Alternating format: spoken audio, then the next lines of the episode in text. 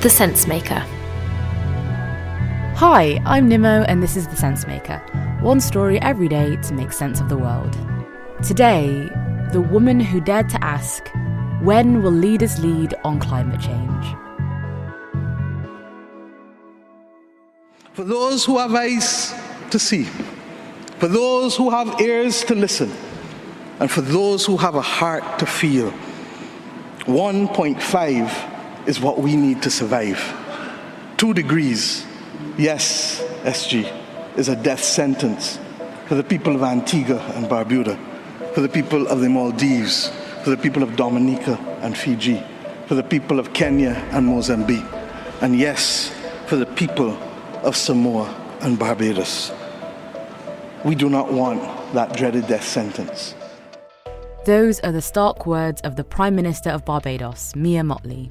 She was addressing world leaders at COP26, the United Nations conference tackling global warming. Her speech encapsulated the desperation that many small countries feel.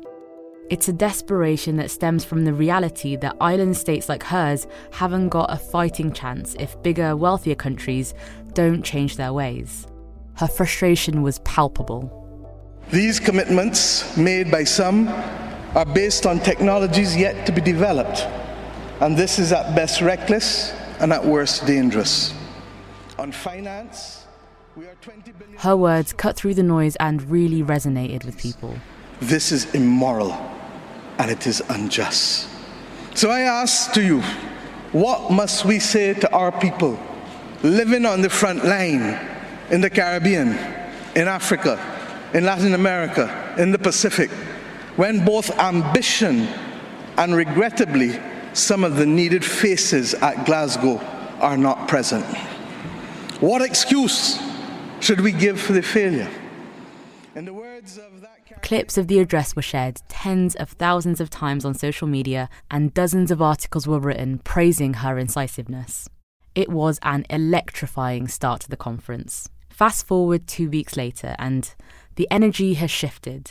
COP has ended, and delegates are returning home, with some of them questioning whether any real progress has been made.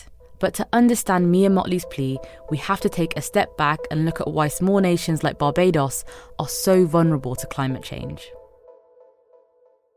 55 year old Mia Mottley is the first female Prime Minister of Barbados. She went to school in New York and got a law degree from the London School of Economics. She comes from a family of politicians and barristers, so when Mia Mottley ran for office in 2018, it wasn't a big surprise. And she won by an almost unbelievable landslide.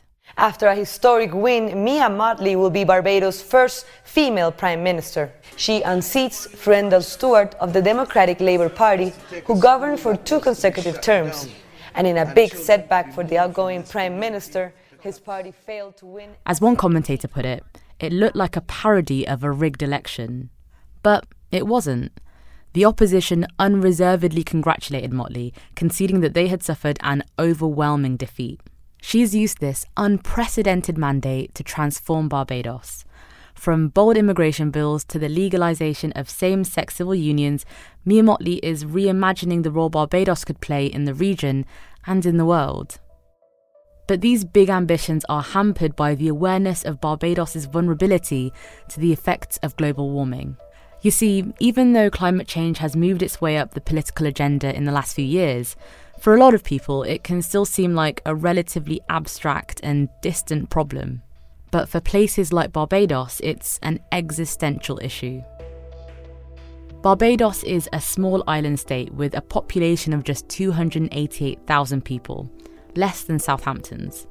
In the popular imagination, it's this tourist destination for Westerners with its endless blue skies and its white sandy beaches. But things are changing. Climate change is producing tropical storms that are gaining in both severity and in frequency. Elsa is currently making its way through the eastern Caribbean as the first Atlantic hurricane of the season. That's right, and we are getting our first look right now at the damage that Elsa has caused in Barbados. Take a look. You can see down trees and damage. And the threat of these superstorms is made more acute by rising sea levels. The climate crisis is lapping at its shores, so the government has no choice but to tackle it head on. The country currently has an ambitious target for reducing emissions.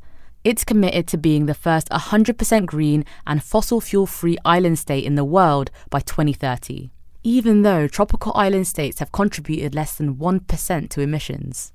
But as impressive as this is, Barbados can't survive by its own. The pandemic has taught us that national solutions to global problems do not work. The promises from other countries of achieving net zero in decades to come. By 2070, India will achieve the target of net zero emissions. He also listed a just aren't good enough. By 2070, who knows how much of Barbados will be habitable?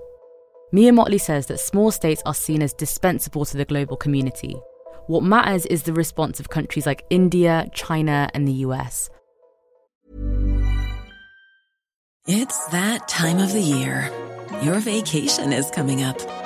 You can already hear the beach waves, feel the warm breeze, relax, and think about work. You really, really want it all to work out while you're away. Monday.com gives you and the team that peace of mind. When all work is on one platform and everyone's in sync, things just flow wherever you are. Tap the banner to go to Monday.com.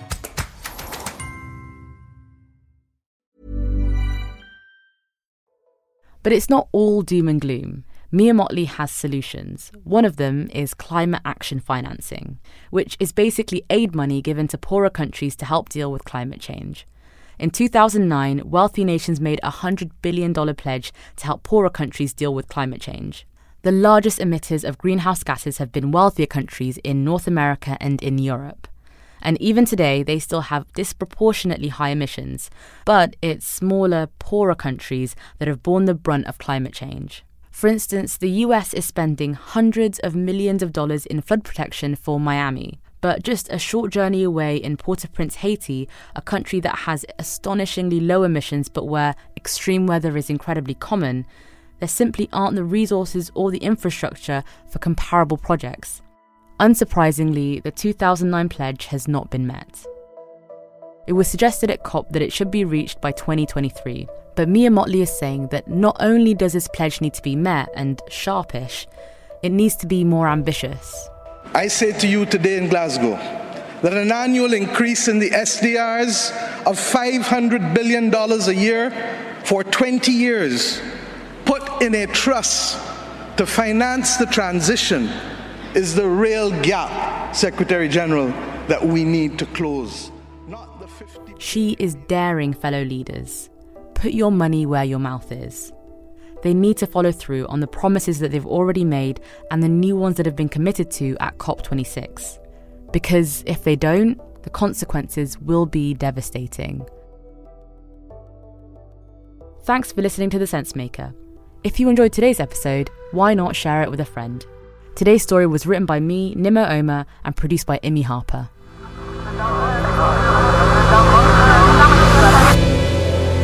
The Sensemaker